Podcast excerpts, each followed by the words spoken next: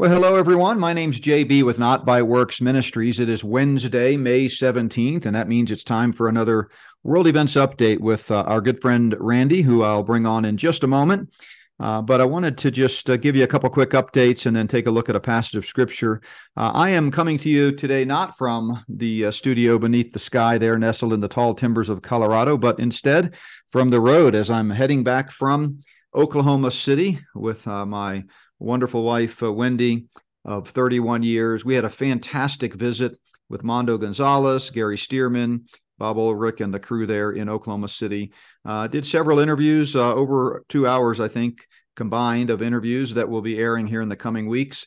Uh, also had the privilege of uh, doing a Not by Works podcast with Mondo. He graciously gave up uh, his time, and we did a podcast on Monday uh, called UFOs, Aliens, and Nephilim, and that has been posted already to the Not by Works. Uh, site. If you have not listened to that, it's audio only, but boy, you need to go back and check that out. We touched on a variety of topics that are uh, right up my alley, especially in these great last days when so much is happening in the paranormal world. And, uh, you know, a week ago on Tuesday at Prophecy Night, we talked about UFOs. And of course, this week we did not have Prophecy Night yesterday because of my trip, but we'll pick up again next week with some more paranormal uh, discussions and how there's an upsurge in that. Uh, as the uh, cosmic struggle between good and evil seems to be spilling over more and more into the earthly temporal realm but really enjoyed that discussion with Mondo. I hope you'll check that out and more to come, of course, uh, with our good friends there at uh, Prophecy Watchers. Don't forget uh, the conference this fall in October there in Norman, Oklahoma. Uh, you, you can go to uh, prophecywatchers.com and learn more about that conference or watchersweekend.com is the website for the conference. I'll be speaking twice at that uh, event. Uh, but a couple of other resources that are out there since we last uh, talked. Um, don't forget the my message from Sunday uh, has gotten a little bit of traction there from the Book of Acts as we wind down that study. This one was called "Filled with Joy," and I hope that's uh, something that will be a blessing to you as you watch that uh, video. Also have an article up there. kind of along a similar theme in our devotional page called Friends Through Thick and Thin. If you haven't read that yet, it's a short read. Encourage you to check that out. And then uh, we've got some couple of exciting uh, podcasts coming up Thursday and Friday this week. Trying to make up for not having prophecy night. Uh, appreciate your patience on on that as we you know had to skip a week because of my travels. But uh, our discussion with Randy today will certainly be well worth the wait. And then tomorrow, Thursday, I'm bringing on a new guest, new to Not by Works anyway, but a longtime friend of mine, just a brilliant Bible scholar and you know what I try to do sometimes as topics come up in my discussions with other colleagues or questions that I get from the audience, I'll think about people I know that are sort of experts in that field and try to bring them on uh, to pick their brain and and you know allow them to be a benefit to the Not by Works family. And my friend Brad is really an expert in uh, topics like uh, the origin of Satan's fall, the timing of it, uh, other fallen angel issues related to the Nephilim. He did his dissertation work on uh, the relationship of the books of Enoch to angelology and what we can learn from them, even though we know, of course, the apocryphal books of Enoch are not inspired. They're not the word of God. They're not infallible by any means, but they have some fascinating historical data. So I'm going to bring Brad on tomorrow to talk about uh, more about the Nephilim and Satan's fall, and you will really enjoy listening to him. And then on Friday, we've got my good friend Shane, the technology expert coming back on to give us some updates on not just AI, but also a variety of other uh, kind of developments in the uh, realm of hacking and tracking humanity. I am uh, hard at work on my next uh, book, uh, Spirit of the False Prophet Hacking and Tracking Humanity. And so this is the kind of topics that are running through my mind. And so Shane will kind of walk through a few topics with me and give us his studied opinions on these things. But today, I want to turn our attention to the book of First Corinthians before we bring Randy on. One quick verse, or actually for context, we'll pick up a couple of verses. But uh, in First Corinthians chapter 15, Paul here writing during his third a missionary journey, writing from Athens, he he writes to the believers there in Corinth, and he's coming to the end of the first letter here, first letter that we have in Scripture. Anyway, he wrote three, uh, to or at least three to the Corinthians. But he says in 1 Corinthians 15, verse 50, Now this I say, brethren, that flesh and blood cannot inherit the kingdom of God, nor does corruption inherit incorruption. Behold, I tell you a mystery. We shall not all sleep, but we shall all be changed uh, in a moment, in the twinkling of an eye, at the last trumpet. So that's actually three verses, verses 50 to 52. And this, of course, is one of the famous rapture passages that speaks to that sudden catching up of believers, the harpazo that's uh, first revealed in First Thessalonians chapter 4. But he uh, he uses this word behold to kind of grab the reader's attention. The word behold in uh, Greek is a word that means uh, something along the lines of look, see, listen, you know, pay attention. This is something very important. And so he gets their attention. And then, of course, he goes right into, I tell you a mystery. Now, a mystery in scripture is not something that is mysterious in the sense of hard to understand, the way we might think of solving a mystery today. But a mystery in the New Testament uh, was something that presented you know, information that had been previously concealed, but now is being unveiled or revealed, not something that's concealed now. It's not like he's speaking in code language and you've got to decipher it and you know that kind of thing. It's it's no, this is something that we previously had never revealed, but now God is revealing. And indeed, this is a powerful mystery. And what that mystery was is that not everyone is going to die. Some people will be raptured. He had talked about that in First Thessalonians 4. So that's not the mystery per se. The specific mystery here is the next phrase, and that is, We shall all be changed in a moment. Well, what's he talking about there? Well, he's talking about the fact that some believers, the ones who don't die, will have to receive their glorified bodies another way, not through resurrection, like he talked about in First Thessalonians 4, when the dead in Christ rise first to receive their glorified bodies, Remember, of course, that all believers of all ages, the moment you die, go to be in the presence of the Lord. There's no such thing as soul sleep or losing consciousness. You immediately pass from this life into the next to be in the presence of the Lord. Scripture is very clear about that. But the issue here is what happens to the bodies, because as Paul had said, flesh and blood cannot ultimately inherit the eternal kingdom, the new heaven and the new earth. So, you know, what, what what's the situation going on with our flesh and blood? Well, we if we are not one of those who dies and goes the way of all flesh, we will receive in a moment that a special glorified body. We will be changed uh, in a moment. And so that phrase moment is the one that caught my eye this morning as I was reading. It's the Greek word atomos. If we were to transliterate it into English letters, it would be A T O M O S. And it's where we get the English word atom. And what does atomos mean? Well, it means indivisible, uh, uncut. Uh, it is, of course, what we think of when we think of an atom. It's the only time that word is used in the entire New Testament, and it's used to describe that instant when the Lord comes back and we meet him in the air. What a moment that will be. You know, sometimes we think about the rapture and we see these artists' depictions or Hollywood depictions, and you see, you know, people gradually floating up into the sky, and it's a prolonged experience. That's not the way the Bible describes it. It is uh, so instantaneous that the word atom is used. Uh, the English word you might say is used there to describe it, and it's it's that fast, just a split second. He goes on to describe it using a metaphor of the twinkling of an eye, which is to say the blinking uh, of an eye. And so, uh, as we think about all that's going on in the world today, and we recognize uh, how rapidly things are disintegrating, uh, or to use Robert Bork's old phrase, slouching toward Gomorrah in America, especially, but really globally, the signs are all over the place. We need to remember that it's it's not going to take but a split second, an atomos, for us to meet the Lord face to face. And uh, what a day that will be! The blessed hope uh, the soon coming of our Lord and Savior Jesus Christ. That's why it's we're repeatedly enjoined in Scripture to eagerly wait for it because we don't know when it's going to happen.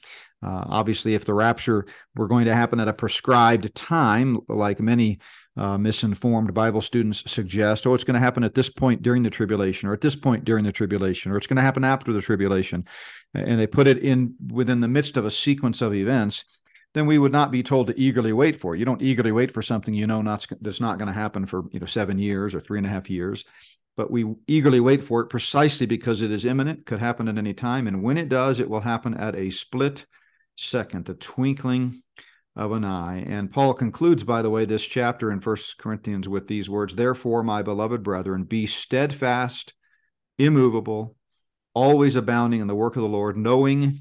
That your labor is not in vain in the Lord. And so that's just a great encouragement to me to keep on keeping on, to recognize that uh, as uh, difficult as things may seem to be getting, God still wins in the end. That never changes. His word is infallible. And it's an exciting time uh, to be alive. So, Randy, uh, thanks for joining us today. Welcome back to the program. It's been a while. We've been on the road and uh, we haven't talked for a few days. So uh, I missed you, brother, and I can't wait to hear what's what's going on in the world today. Well, and we missed you too, because like always, we have some questions for you at the end. And we, uh, we always like to spring a few on you just to see if you're as good as we know you are. So well, just be thinking what we might be coming up with. So, well, I don't want to disappoint you, so don't get your hopes up. well, you haven't yet, so you know we're we're hopeful that it'll go like it has before. Anyway, all right, I want to remind everybody that 45 days from now, FedNow comes into effect. I know we are all waiting with bated breath to see what it's going to be like, what it's going to do. And um, a couple of things I want to interject right here. FedNow and the CBDC for the United States is based on the United States still being the reserve currency of the world. Now, the problem is the BRICS nations meet next month. We know that they're looking at their own currency. We know that they would love to upset us and take over that spot. And the Chinese in the last couple days have said they want their yuan to be the currency that everybody picks. Now, is that possible? I don't know. The US dollar is prevalent throughout the world. Let's face it. Uh, we're broke. We have very little standing as far as an economy goes, but we'll see. But some things that you should be concerned about doing my research for this week, I found that uh, we have what are called G7 countries Canada, Great Britain, France, Germany, the United States, etc. What I found out that uh, Canada has no gold, absolutely none in their reserves in their central bank. They have 70 ounces of gold, period. Now, how a G7 nation is going to compete on the world stage when the BRICS nations and everybody else are going to be on a gold standard that makes no sense to me, unless they're going to be absorbed by somebody else, unless they're just not going to play the game. I, I don't know. I haven't gotten a good answer on that yet. But keeping them up back of your mind that the United States supposedly had 25,000 tons of gold at one time. Uh, that hasn't been audited in years. And rumor is there's no gold left. There's none at Fort Knox. There is none at the Federal Reserve. And that we are in no better shape than Canada. So we're never going to know unless they do an audit. And they do one where the uh, gates are open, basically, for everyone to see, like we did many, many years ago. But keep in mind that we know we can't trust the FBI now after the fiasco with Trump. We know we can't trust the CIA. The IRS, we've never trusted. So, is there a government agency or a politician anywhere in America we would trust? Um, I think the days of trusting in our government are gone. I think we have some real problems coming. We'll get into that in a couple of minutes. But yeah. um, yeah, I mean, it's it's uh, you know when you talk about uh, Fort Knox and so forth. Remember, Ron Paul for years was trying to get them to audit uh, the Fed and to open up the gates to Fort Knox and just you know show me the money, so to speak. Um, the interesting thing today, when you talk about not trusting the government, by the way, we have in our DVD series, "What in the World is Going On?" One of the eight DVDs in that series is "Can We Trust the Government?" And I go through a long history of examples where the government has done some pretty stunning things that most people aren't aware of against its own citizens, not just lies but actual harm. But anyway, that's uh, what in the world's going on. That's available as a streaming set or DVDs. But if you think about all that's going on with AI, Randy, uh, it's not inconceivable that you know they could say, okay, okay, you you forced our hand. We'll go ahead and show you the gold in Fort Knox, and they'll create an AI picture for all the world to see of all these stacks of bullion in Fort Knox, and say, see, there you go. Now be quiet. So it's getting to the point where careful what you wish for because they can create their own alternative universe using AI, and we won't know whether what we're looking at is real or not. And that's a good point because right now we don't know what to believe. We are seeing that the Biden family is involved in bribery, money laundering, sex trafficking. But I don't see much being done about that to take care of that problem uh, Kamala Harris, uh, if they ever start on her for crying out loud, we don't know what they're going to do. But the point is, we cannot trust anybody anymore that's in the government. I mean, if you had something occur and you needed help, who would you go to? Can you trust the local governments, local police departments? Some areas, of course, you can. Some you can't. But here are the problems that are really um, making me wonder just exactly where we're at. Everybody knows that the 5G system is coming out for phones and electronics, and it goes live in September. Now, what should concern everybody is that the frequencies that they are going to use for 5G, the spectrum is going to be 3,300 through 3,400 millihertz, megahertz, excuse me. That was a ham channel. They made the hams move to a different channel. Now, that wouldn't be a big deal because it's a fairly wide band bandwidth. But when you stop and look at it, the Department of Justice and the Department of um, the Army use that same frequency for search and surveillance. Now, why would you put those on the same bandwidths? Hmm. Unless, of course, you wanted to very easily monitor everything that come across the bandwidth. Hmm. So there again, as soon as your phone says it accepts 5G, you just lit up. You're just right now, you're going to be part of their system. Now, that may or may not have health consequences. Supposedly, 5G is not good for your body. We'll see. But for somebody to go to all the trouble to move the ham radio operators from one um, spectrum to another and then put that stuff so close together makes me extremely nervous, especially when you look at the 2000 aerial surveys the United States has completed in the last 60 days. Now, we have topographic maps, we have all kinds of maps of the United States. It's well mapped. Well, we had uh, lost Randy there for a second. So, Randy, uh, pick back up with what you were talking about there about the frequencies and and so forth. Uh, apologize for that. This is uh, when I'm not in my uh, my studio at the office. Uh, we're kind of at the mercy of the bandwidth of the hotel, and apparently the bandwidth here is less than ideal. But hopefully we can get through. But Randy, go go ahead, continue. Okay. Well, we're talking about the bandwidth and moving the ham radio operators over to a different frequency altogether. So that means every ham that's using the nine centimeter band is now, or band has got to go somewhere else. Now, when it's when you have the military and the 5G network that close, what's the reasoning for it? I mean, unless it's surveillance, listening into everything, being able to filter everything with the same radios. I mean, so just plan on them being able to listen to everything you're doing, period. Now, then we were talking about briefly about the surveys. We had the disabled veterans in New York City moved from one hotel to another one because they needed room for the migrants. Now, this is a theory that's popping up out there. Right now, it's a conspiracy theory. So we won't know what it is for 30 days or until some brave person comes forward. But they are saying that they are going to be moving a lot of the troublemakers into certain areas and uh, building facilities for them. Now, we know that they have some of these regional camps because I've seen one myself. when I was down working Hurricane Katrina. There was a brand new facility there that surrounded by barbed wire. Nobody was there. I didn't think anything about it till I stepped out, walked about 20 feet closer to the fence, and all of a sudden a troop carrier full of armed troops came around the corner asking what I needed. So we know they have. So we don't need to debate that because I've seen that. So if you have between 1 and 30 million immigrants that you need to place somewhere, where are they going to place them? You're going to have to have housing for them. You're going to have to have an infrastructure for them. And we all know they're coming when they're going to take the dissidents, the Christians, the conservatives, the gun owners. And if we don't agree, we don't go along. Our rights are going to be abrogated, period. We know that's coming. The FDIC has said they want to take the money. Joe Biden on November 21st of last year said that if you're a conservative, God believing, gun toting American, you're a terrorist. Well, I would take issue with that, but then, you know, Joe's got his own, uh, I guess, thoughts in between ice cream cones and diaper chains.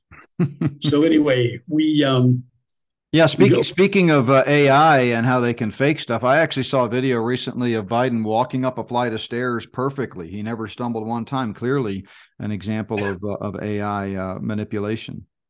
I hate it when you do that because you always do that just as I'm drinking something. now, we had talked briefly about different types of reality last week. Now, I'm going to go over this briefly again because then I'm going to show you how this is becoming more and more an everyday thing. Okay. So we have based reality, which is based in fact. If there's a tree in front of you, there's a tree in front of you. If you have somebody beside you saying, well, it doesn't have many leaves, and you say, well, yes, it does, that's your perception. That is not based reality. That is a perception. So understand reality is actually a tangible or seeable object, thing, or place. Then we have simulated reality, and that's usually simulated by a computer. And you can't separate it out of actual reality very well. Virtual reality allows one to experience a certain experience or circumstances or an area, and it approaches reality very closely. You can make it almost look lifelike. Then there's augmented reality, which is artificial reality adding to the existing reality. In other words, enhancing your experience. Now, the reason I bring this up is because Apple is coming out with a new uh, reality set, handset, eye goggles, whatever you want to call it. And it's going to be out in the next couple of months. And it's called the Reality Pro VR. Now, supposedly, this will be as close to reality. It's going to be virtual, It'll be as close to reality as you can possibly get. Uh, it's going to replace the iPhone. It's going to replace some of the computers. Basically, it's going to interface with the electrical impulses in your brain into your computer, phone, or whatever you're using. So we don't need to worry about Neuralink. We don't even need the graphene oxide. We're going to do it through glasses. Mm. So just remember, the more we get into this stuff, the more people are going to lose track of reality, the based reality based on fact. We went through Project Gateway. We went through Bluebeam. I'm sure Shane will mention some things when he's in here.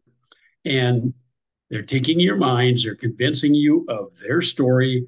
And pretty soon, you're not going to know what to believe, what not to believe, and who's right. So make sure you know now who you are, where you are, what you believe, because the lines are going to be blurred very quickly. Yeah, and I yeah. don't want to I don't want to get too far afield from uh, what you're talking about here, but there's an interesting corollary to this virtual reality and and and so forth when it comes to language. And you know, Satan's ultimate goal is to destroy truth. Jesus said, I am the way, the truth, and the life. G- uh, Satan comes to kill, steal, and destroy. So they're kind of polar opposites there. He's an impostor by definition. Paul said he sometimes masquerades as an angel of light. So you talked uh, very well here about the the different views of reality and how Satan is creating a false reality. But we all also saw over the last few decades, uh, with the onset of postmodern thinking, uh, kind of a creation of, uh, of separate language system where the meaning of words is completely lost. You know, it's it's political correctness. It's uh, you know, meaning is in the mind of the listener or the reader. Words no longer have inherent meaning, and therefore it makes it very difficult to even have conversations. You know, you critical thinking, analytical skills are really of no use when words don't have meaning, and someone can say something, and uh, and yet you get to assign meaning to what they're saying. So, on every front, I guess what I'm saying, Randy, is that we see the devil attacking reality in the language realm it's it's called the correspondence theory of truth that words have to have, have a course have to correspond to a actual reality uh, and uh, and so we see this uh, we see this happening everywhere uh, and it, to me it's just one more sign of the times well satan is trying to drive a wedge everywhere he can now, a question that just come up that we, um, this is going to be a surprise, but I'm sure you know the answer. Genesis 28 12, I believe, is the correct one, where it's Jacob's ladder, showing the angels ascending into heaven, coming down from heaven. Now, is that what, as Christians, is that something we would consider a portal? Or was that, that just a dream specifically provided for Jacob? What do you yeah, think? I mean the the text calls it a dream, so we'll just let the text right. answer for itself. Uh, verse twelve says, "Then he dreamed, and behold, a ladder." Um, but I do think we have other examples where well, first of all, let's define portal. A portal has come to refer to those that the the mechanism by which a person can leave this realm of time, space, and matter and go to another dimension, right? Well, yes, we know that happens in the sense of you know fallen angels coming uh, from uh, outside this realm into the realm of the materialistic realm, the uh, the corpor- corporeal realm of physical physicality. Um, and we've seen uh, Paul, for example, telling the story of how he was caught up into the third heaven. So we know biblically the concept exists. Uh, the Bible doesn't necessarily use the word portal, but the concept is there. So I would say, uh, you know, I don't think that that's necessarily an example of that in Genesis with Jacob, but we have other examples in Scripture. But you would consider a portal being something that is actually there, is an actual thing, right? Not I just do. somebody's figment imagination. Oh, no question. Yeah, I do believe it. And I believe it, it relates to geography. I think there are certain places in this created realm that are more prone to entrances and exits uh, from this dimension into another dimension. Now, we believe it's all spiritual. And as I mentioned, there are biblical examples of this.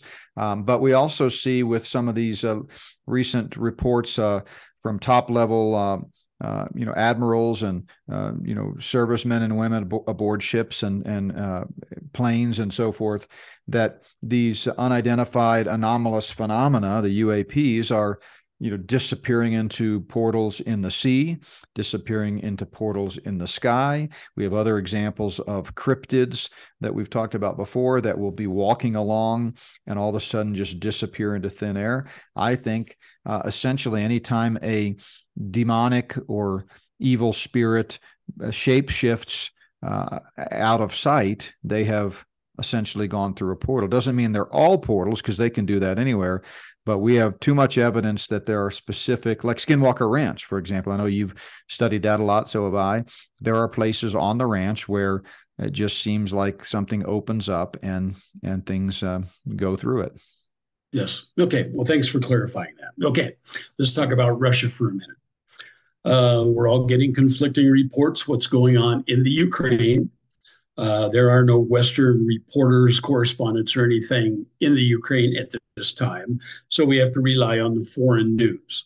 Uh, listening to Scott Ritter, Colonel Macgregor, some of the others that really know a lot about that. They say there are a million Russian troops that have already begun the fight that the Wagner group is handling the Bakhmut area. Supposedly, there's a little bit of animosity problems going on between Putin and Prigozhin, or however you pronounce his name. One should remember that the Wagner group is actually a part of the Russian army. They are not a totally autonomous group. They are under the control and the direction of the Russian army. So if Prigozhin, whatever his name is, doesn't like where he's at, he should get out because he's not going to change anything. But the ground is starting to dry up. The Russians are ready to move. Most of the fighting has been done by the Wagner Group, and there are 1 million fresh troops with fresh ammo, fresh materiel, and they are ready to move. Now, the other day, supposedly a large ammo dump belonging to the Ukrainian was blown up. And supposedly there were some of the British uh, depleted uranium rounds there. I don't know if that's true or not. It sounds to me a little far fetched, but it could be. Um, trying to use that, saying that gamma radiation has been released into the atmosphere. Um, I highly doubt it from a depleted uranium round. Now, could be, could be they hit something else. Who knows? But the uh, let's see, the United States gave the uh, Ukrainians two Iron Dome systems. One has already been destroyed by the Russians. They took that out at one blitzkrieg. And now we have the other one there supposedly working. And my question is six months ago, when we first started these podcasts, the United States had those two Iron Dome systems in the United States one in Texas and one was somewhere else. Now, my question is since we don't really have any anti ballistic missile systems in the United States, why wouldn't we keep those here to protect us rather than give it to the Ukrainians? I mean, we've given them the Iron Dome, we've given them the Patriot systems. We have the THAAD system, which is Terminal High Altitude Air Defense System. There's only a couple of them, but why do we not protect the homeland? It's like we have opened ourselves up and we're just inviting them to do whatever they want when they want. And that bothers me. I don't know what they have planned for sure. We all have ideas, but the Ukrainian Ukrainian problem is going to be over by August, I'm sure. Putin yeah, said I, it was going to be. So it's coming. Yeah, I think there are two things probably going on. One is not just leaving our homeland defenseless, because we know a lot of the experts and folks that I've been following for almost 20 years now have been warning that there is going to come a day when we have a war on our own uh, land. I mean, that's just inevitable if unless the Lord uh, intervenes, which he certainly might. Um, but they the Luciferians have been plotting the downfall of America for many, many, many years, decades and so this is this is part of that plan so that could be you know one reason why they would you know take the uh, iron dome away from here but it could also be an indication that they're setting the stage for some type of global conflict you know possibly world war iii as many uh, forecasters are talking about over in another part of the world. And so that's why we're sort of accumulating all the troops over there. But i wanted to ask you to clarify for our listeners uh, if you can, a little more detail about what the Iron Dome does, and also if you could mention uh, the AWACS uh, planes and kind of what role they play in, you know, sort of military strategy. Okay. The AWACS planes basically are airborne warning systems using different types of radar, sonar, etc. And they will watch the skies for a certain number of miles. They will detect enemy planes, they'll detect and keep track of Allied planes. Uh, they're, they're a forward warning system like the DEW line up in northern Canada. Although the AWACS planes are airborne and the DEW system is based on the ground. And and AWACS is A W A C S. I assume that's an acronym. And so I've heard them described almost like flying satellites. Is that sort of kind of the they're just a well, they're, mobile they're, satellite system? They're a regular airplane, but with probably the same capabilities, but they can get in closer. They can um, adjust the height. And I think it's advanced warning aerial something aerial command system or something like that. Yeah, I think, I think that's right. Yeah. yeah. And they, they they look like they're planes, of course. They're they're they're right. actual planes, but they have a uh, disc shaped uh, round it almost looks like a satellite kind of plopped right on top as I, yes. as I picture them. Yeah. Yes. And by the way, a lot of people think, um, uh, you know the the the mystery of the Malaysian flight MH370 I think it was that still has never been found although there were reports of it there's there's as always there's another side to that story um, it's interesting that from the moment it disappeared from radar there were two US AWACS planes right there in the vicinity and people have always wondered hmm what was going on there So well, it kind of kind of reminds you of some of the aircraft that were shut shut down by mistake by the Russians. The United States did it to an Iranian aircraft. So, you know, when you can't find it, you can't prove it. Yeah, right? exactly, exactly. But so back to the Iron Dome. So it's something entirely different altogether, right? Yes, the Iron Dome is a missile system. It consists of the Iron Dome. It consists of the David Sling and something arrow, and they are basically different heights that they will affect. Iron Dome is for lower flying aircraft, missiles, or whatever. David Sling and the Sparrow, something Sparrow, go for different heights, different types of missiles. It's a very advanced, very uh, specialized system, very expensive. Um, I want to put this in here. It was developed between the United States and the Israelis, and was quite a while ago, actually. But we pay them to replenish their missiles, but they never want to give us any of their systems to use for us. I've always thought that was kind of strange. We paid for it, we helped develop it, but we can't use it. Now, I don't know what if they think that the Patriots, the THAAD system are better or what, but I can tell you if there was any goodwill between Russia and Israel left, with them putting the Iron Dome in Ukraine, it's over. Mm-hmm. Um, they are they are probably the best system out there. They are devastating. They are accurate, and um, as long as you can resupply them, they are um, they're, the, they're the best ones there. They're probably better than the Soviet S 400 systems. And um, nice thing is, Iron Dome, David Sling, and whatever Sparrow, uh, you can deploy them anywhere you want them. They are not going to be just in one area, they're movable. So you can set up your air defenses wherever you want to. Hmm. And um, it's probably one of the reasons nobody ever attacks Israel in force or by a, an actual state or country, because they would have a hard time ever getting past their air defense systems. Hmm. So it's a very good system. Um, the Israelis continue to go further and further away from the Turks and from the Russians all the time. So again, we're setting up the Gog Magog war. Something of interest everybody should watch right now are the elections in Turkey. Erdogan and the other gentleman are basically at a tie, so they're going to have a runoff on the 28th of May. Then we're going to see who's going to be leading Turkey in the next four years, six years, whatever that term is. I would imagine that Erdogan will win. I'm sure he's talked to Biden. Hillary Clinton found out how to adjust an election so you win to make it a selection instead of an election. So if he doesn't win, then you've got to look at the guy that's following up that could be president. How much is known about it?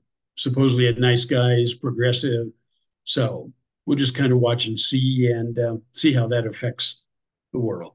The Muslims and Putin really like Erdogan and he's about as far gone from NATO as you can get without just tearing up the contract. So look for him to be gone shortly, or to actually be more in control, I should say, and gone from NATO. Now, in Florida, they came up and they outlawed the CBDC last week.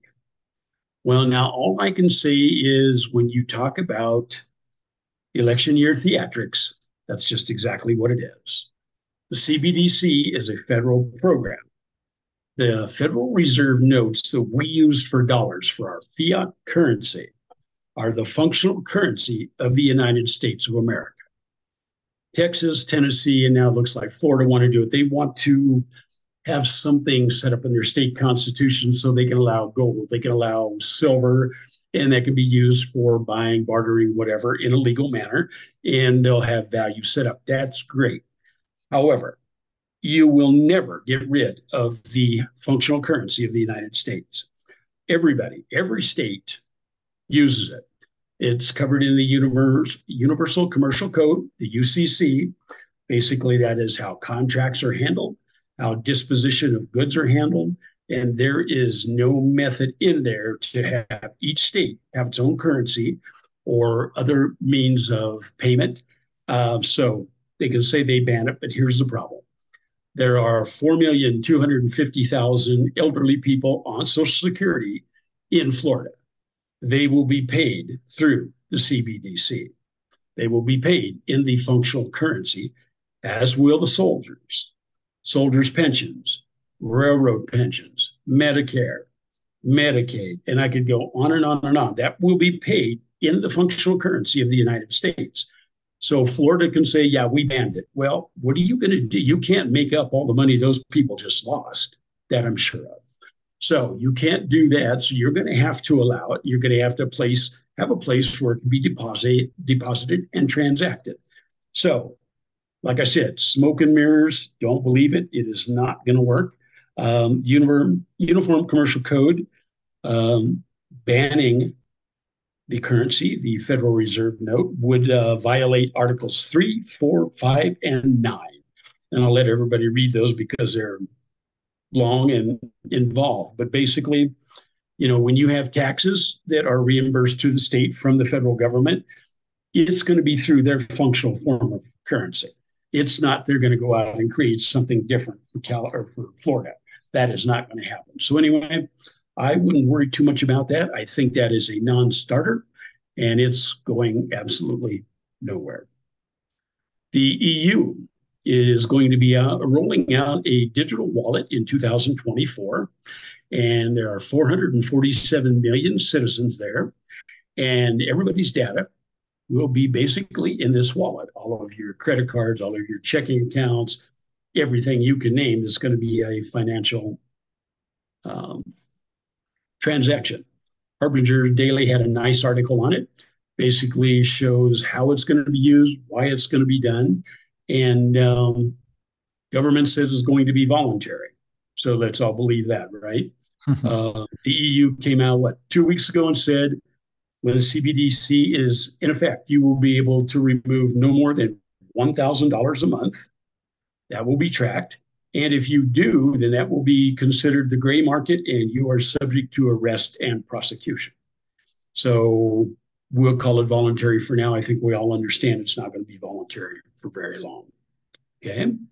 Um, bad news on the financial fronts. The consumer debt is now at $17 trillion. The average age of a car on the street is 12.5 years. The average price of a new vehicle is $48,000. The average payment is $729 a month. 30% of the car loans are upside down and just about ready for foreclosure. Um, problem is, and we mentioned this oh, a month or five weeks ago, I said when the insurance companies start to have trouble, that's when to look out. Because the insurance companies provide most of the investable money to the banks. They're having problems people are canceling their policies outright. The cost of repairs when you get into high end cars, Teslas, Rolls Royce, whatever, are so extreme, most of the companies have backed out of even insuring them. Uh, interest rates and what the um, insurance companies have basically put all of their money into treasuries, some stocks, low yielding. So when they need to bring in new capital, they're paying a lot more for it than what they're bringing in and their losses this year have been pretty substantial with all the tornadoes. Now, if we have some major hurricanes or an earthquake or something like that, it could bring the insurance companies to their knees. When you take the trillions of dollars that they have invested and that is no longer available, the banks will have no money. They won't have any cash, they won't have any assets. It'll all be over. So we we worry about what the Fed is doing and how they're going to do CBDC and everything else, but I think we forget some of the other parts of the economy that have a big bearing on this.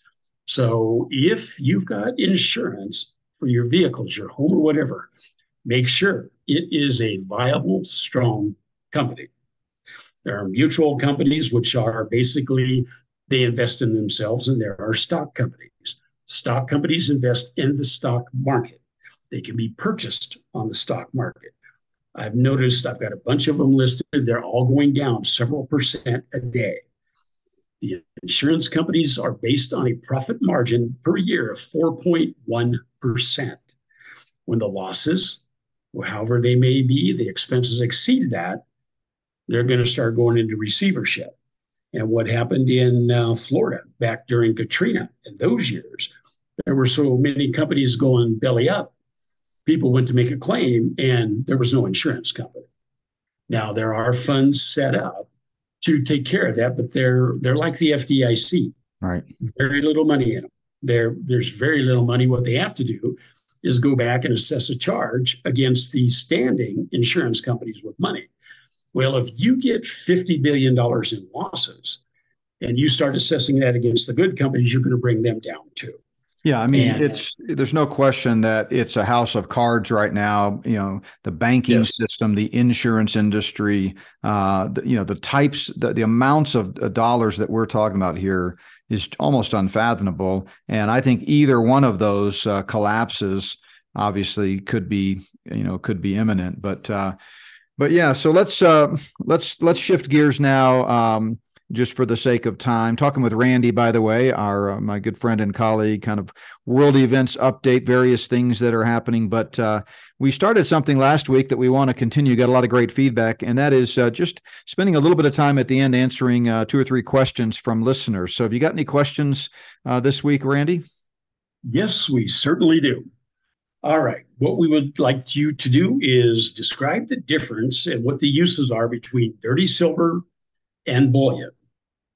Yeah. So uh, when you when you think about uh, precious metals, there are various uh, classes of precious metals, and I've been kind of you know following this and researching it for many years. But uh, not a I'm not a metals dealer, nor am I a financial advisor. Uh, but obviously, you've got your numismatic metals or coins that are valuable simply because of their collectible value. And in some cases, the numismatic value is greater than the actual value of the silver or gold in the coin itself because they're rare or they're extremely old or they're extremely old and in great condition.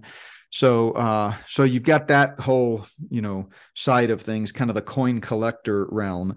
But in terms of an investment, you've got different types of silver. At the rudimentary level, you've got what's called silver bars or silver uh, rounds. Same thing with gold. You could have gold bullion bars and gold rounds.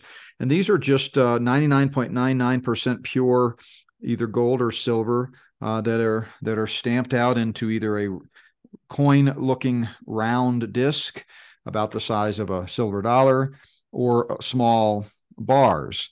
Uh, and that's uh, you know that's one type of gold or silver to uh, to hold in your possession. But then you've got um, current uh, silver coinage that has face value, like an American eagle or a Canadian uh, maple leaf, those types of things that you know theoretically is actually could still be used in circulation because it has face value, but the actual value of the silver or gold is greater than the face value. So for example, today uh, silver and gold, or silver anyway, has gone down uh, somewhat precipitously, three or four dollars, three dollars at least over the last week.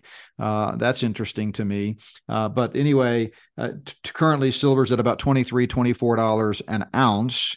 So a silver dollar, an eagle, silver American eagle, is worth a dollar face value, but it's worth 23 $24 in terms of the value of the silver. So a lot of people like to collect those. It's probably the most highly coveted coin because it's recognizable and and nobody questions its value. But the dirty silver that you reference, that's a phrase, uh, kind of a colloquial phrase that's used to refer to what's often called 90% coins. And that refers to quarters, dimes, and half dollars minted before 1965. So 64 or earlier, they were actually made with 90% real silver. And so they uh, too have value. It's not 100% silver, but 90% of that coin is made out of actual silver. So a 25 cent a quarter, you know, might be worth nine dollars in terms of the value uh, of the silver. Um, half dollars, you know, you've got different types. You'd have to look them up, but the Kennedy half dollars after what was it, 70- 70 or something. I don't have the number right in front of me. It's been a while since I've looked at it, but they were made out of 40% silver. Before that date, they were made out of 90% silver. So essentially, dirty silver or dirty coins refers to uh, silver coins that aren't 100% silver, but they have enough silver in them to be more valuable than the face value of uh, the coin. From our perspective, you know, I look at it not from an investment standpoint, but more from a preparedness standpoint. And I think the best type of coin and silver that you can have if it gets to the point where you know you need it for bartering it's sort of an end of the world as we know it scenario the economy's collapsed and you're just basically talking to neighbors or nearby people to trade you know good for good or service for service that type of thing. Uh, if you need something to barter with dirty silver is really uh, one of the best because everybody knows what a dime looks like or what a quarter looks like or what a half dollar looks like. And so you're not going to have them questioning is this really a silver round? Even though it looks nice and shiny they they may or may not believe you when you say yeah it's 99.9% silver. But they'll know what a quarter is and so, uh, you know, you can purchase d- so-called dirty silver from your metals dealers. Uh, they are the highest premium, uh, really, because they're in such demand and it, there's a very limited supply of it. But uh, that's certainly a good thing to have on hand as part of your preparedness kit. Any type of precious metal is good to have because you know you can it has inherent value gold and silver. But from a bartering perspective having those pre 1965 quarters and dimes and half dollars is uh, is really important i think. Okay and the last question we have is stephen hawking many years ago had talked about a holographic universe. Now stephen hawking was an avowed atheist. He is no longer with us and i haven't heard anybody until the last week actually bring this stuff up. So, what is the holographic universe, and what is your opinion of it? Yeah, Hawking, of course, died what five years ago or so, four or five years ago. Uh, but uh, the whole concept of a holographic universe came up in, I think it was the late 1990s, and it was related to a lot of stuff that's way beyond my pay grade and my area of expertise, you know, quantum physics and black holes and things like this. But it's a theory, like all of uh, atheistic science, that is attempting to explain the origin of the universe apart from a biblical worldview. Now, we believe the Bible is God's way of unveiling to us how he created this world. The book of Genesis is, as the name implies, the book of beginnings, and it's uh, how, where God explains how the world came into existence. And he spoke the world into existence in six literal 24 hour days uh, out of nothing. Uh, God eternally exists in three persons Father, Son, and Holy Spirit. Everything else in the universe, apart from the triune God, is created. That includes uh, the earth, materials, animals, uh, obviously angels, any and every other you know, angelic being, human beings, animals, plants, stars, sun, universe, all galaxy, all of that is a creation of God out of nothing. Um, but yeah, there are still quite a lot of uh, scientists and physicists out there exploring the notion of a holographic universe and uh, sort of lay scientists and enthusiasts in you know the realm of uh, quantum physics and stuff have latched onto it and again you know try to um, you know correlate it to the to the origin of the universe but um, you know i would stick with the bible I would too. I, I, think that would be a very, very good idea right now. Okay. Now, if you want to send me some questions that we can discuss like this, or you want me to send you, or you have questions for me, or you want copies of some of the emails I send, I've got five spots left because the server stops at 2000. And after that, we're done. So that email is rmensa57 at AOL.com. R is in Randy, M is in Mary, E is in Edward, N is in Nancy, S is in Sam, A is in Adam, 5 7 at AOL com. And when you send questions for Pastor, make sure they're difficult, they're stimulating, and we can understand them. I'll take the easy ones. You take the hard ones. Um, yeah. But uh, yeah, please do feel free to reach out. One more question I just want to throw in here at the end um, that uh, we've gotten is uh, people have pointed out that in some commentaries that you read and some articles out there about the mark of the beast, Revelation 13, you'll, you'll hear some talk of uh, the number 666 but also the number 616. And I remember studying this when I was doing my uh, PhD work. Uh, there are some uh, text, what's called textual variants, uh, you know, manuscript fragments of the book of Revelation that we have, you know, going back centuries uh, that do list the number there as six one six, but there are very, very few of them, and they're not highly attested. And the preponderance of the you know evidence from textual critics is that uh, indeed six six six is the original number that was listed there in uh, Revelation chapter 13. So not a big deal. You know, sometimes skeptics and critics will say, you know, you, are talking about 666, but really the number 616. You don't even know what the number is to try to discredit the Bible. But uh, there are lots of examples of textual variants where scribes over the last 2,000 years since the New Testament was written have copied various portions of the New Testament. And the scribes themselves are not infallible. They weren't carried along by the Holy Spirit like the original authors were. And so they might make what we might call today typographical errors. And a typographical error in no way impugns the the autograph, the original document. Uh, and uh, I think the best evidence is the original document there clearly had 666. So, with that, Randy, we will uh, call it a wrap for today's show. Very informative as always. Want to remind folks uh, two great podcasts coming Thursday and Friday. Tomorrow, a new guest on the program. We'll be talking about Satan's fall. had several questions about that recently. How does that relate to the gap, the so called gap theory? Uh, we'll talk about the Nephilim some more with a new guest. I know you'll enjoy meeting him tomorrow.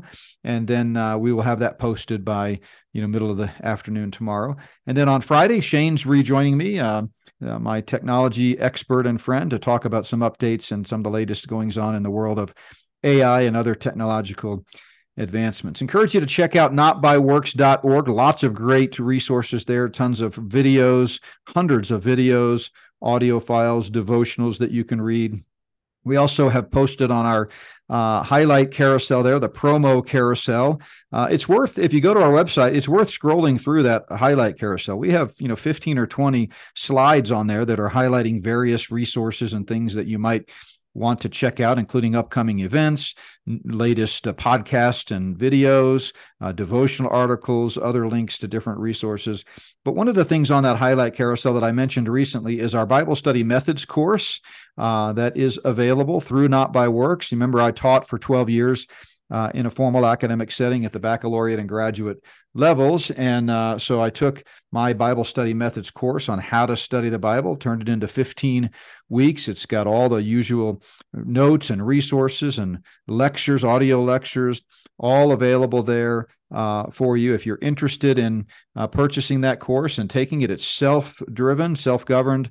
I'm available as part of the course uh, by appointment to talk about various questions you may have, but you work at your own pace and uh, very, very helpful tool for learning how to correctly handle the Word of God. So, Randy, thanks again uh, for being with us. Uh, encourage uh, folks to to check, uh, uh, you know, email you. In fact, send send him thousands of emails. In fact, post his email address on Facebook and encourage far and wide people.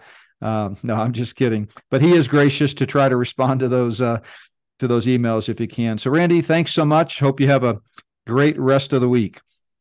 Have a safe trip back. You bet. Yeah. Well, as soon as we're done here, we're going to hit the road and should be back home uh, there in Colorado later this afternoon. So God bless you, everyone. Thanks for listening, and we'll see you next time.